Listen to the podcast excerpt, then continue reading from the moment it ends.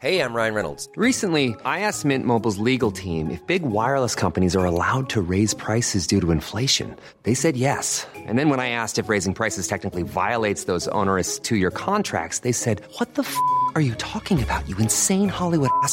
So to recap, we're cutting the price of Mint Unlimited from $30 a month to just $15 a month. Give it a try at mintmobile.com slash switch. $45 upfront for three months plus taxes and fees. Promo rate for new customers for limited time. Unlimited more than 40 gigabytes per month. Slows. Full terms at mintmobile.com. Dear listeners, good morning and welcome to Com d'Archi, the podcast that opens the doors to the fascinating world of architecture. For newcomers, let me introduce myself.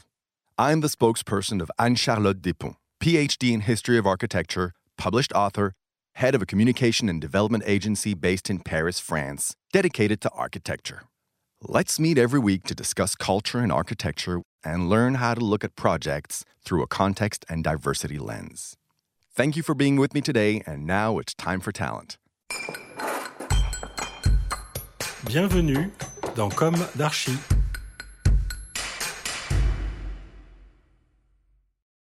Hello, dear listeners. Welcome back to our d'Archi summer series dedicated to color.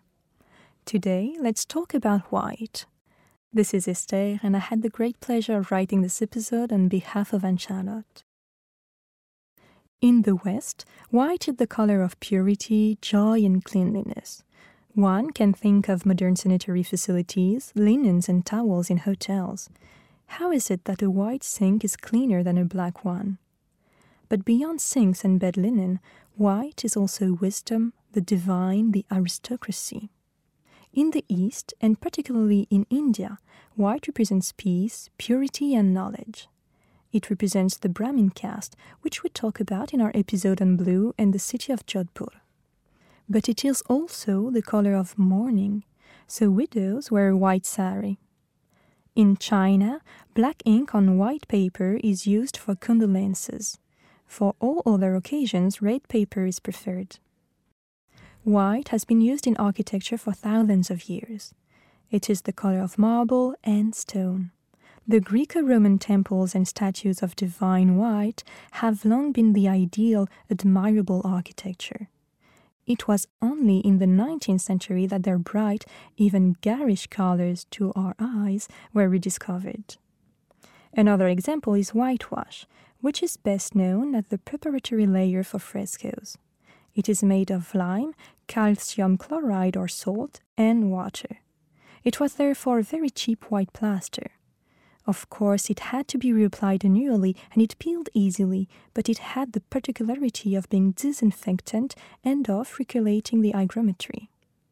In 1848, in England, houses infected with typhus or influenza were painted in whitewash. In 1894, it was the plague ridden districts of Hong Kong. Earlier, during the Anglican Reformation in the 16th century, churches used whitewash to cover the representations of saints as they were now considered impious. In architecture, white evokes modernism, the Bauhaus, Oscar Niemeyer in Brasilia, and Le Corbusier. Le Corbusier wrote in Le lait de chaux, la loi du Ripolin Every citizen is required to replace his hangings, damasks, wallpapers, and stencils with a pure layer of white ripolin. And yet, white, although favored by Le Corbusier, does not entirely cover his architectural works. It seems that he was inspired by his pictorial work to sculpt his volumes in color.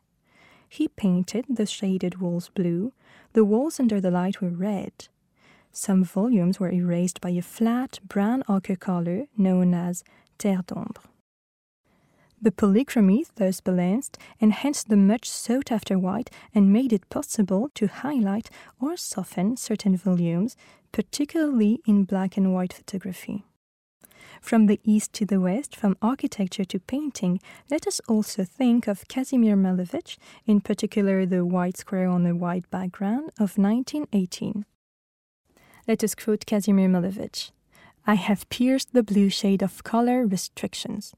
I have opened up into white. Comrades of aviators, sail with me into the abyss, for I have erected the semaphores of suprematism. I overcame the blue lining of the sky, tore it out, placed the collar inside the pocket thus formed, and tied a knot. Sail away! Before us lies the white and free abyss. In urban planning, white is mainly associated with the hygienic movement that emerged in 19th century Europe. The cities of the 18th and early 19th centuries were overturned by the Industrial Revolution. They were unhealthy, polluted, and characterized by a galloping excess of mortality. In L'épidémie de choléra de 1832 à Paris by Jacques Poulet, one can read Upper classes have manure thrown in front of their facade to protect themselves from the noise of the carriages. If it rains, the street is transformed into a blackish, stinking cesspool where one sinks up to their knees. But Paris was not only suffering from cholera, tuberculosis was also taking hold in unsanitary housing. Doctors, engineers, and architects agreed the city must change. First of all, the city must be ventilated. Planted boulevards, avenues, and parks were created. Air, water, and population flows must circulate. Drinking water and wastewater networks are installed. Rubbish bins are created. Unhealthy activities, slaughterhouses, tanneries, etc., must also be moved. Animals and cemeteries must be moved away. The hospital was perhaps one of the first to be transformed. It became a group of pavilions, sometimes spaced in a park reminiscent of garden cities. According to Jacques Tenon in 1785, the hospital should become a healing machine. In other words, the very architecture of the place should contribute to the patient's recovery. In 1861, the first sanatorium in France was built in the Pas de Calais. It was the Berck Maritime Hospital. Tuberculosis was treated there by exposure to air, light, and a natural environment far from the city. In 1867, in Barcelona, Ildefonso Cerda theorized progressive hygienic urbanism. In his plan for Barcelona, he designed open blocks with interior gardens. Air, light, and sun circulate in the dwellings. The architecture is scientific, medicinal, this plan was not implemented. In 1904, the International Congress on Sanitation and Health of the Home was held in Paris. The architecture was still inspired by hospital and sanatorium models. In 1912 1913, the architects Charles Sarrazin and Henri Sauvage built the first terraced or tiered building at 26 Rue Vavin in Paris. The tiered system allows for optimal ventilation and light for each flat. The hygienic design not only promotes ventilation and sunlight in the flats, but also regular sports activities for the occupants. Finally, the facade is covered with white Parisian metro tiles for impeccable cleanliness.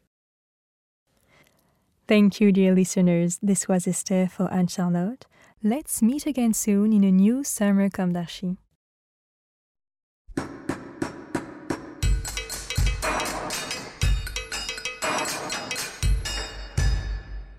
Thank you for listening. Don't forget to tune in to our previous content on Instagram at Comme Podcast. If you like it, make sure to promote the podcast by giving it five stars on Apple Podcast and adding a comment, or on any of your favorite podcast platforms.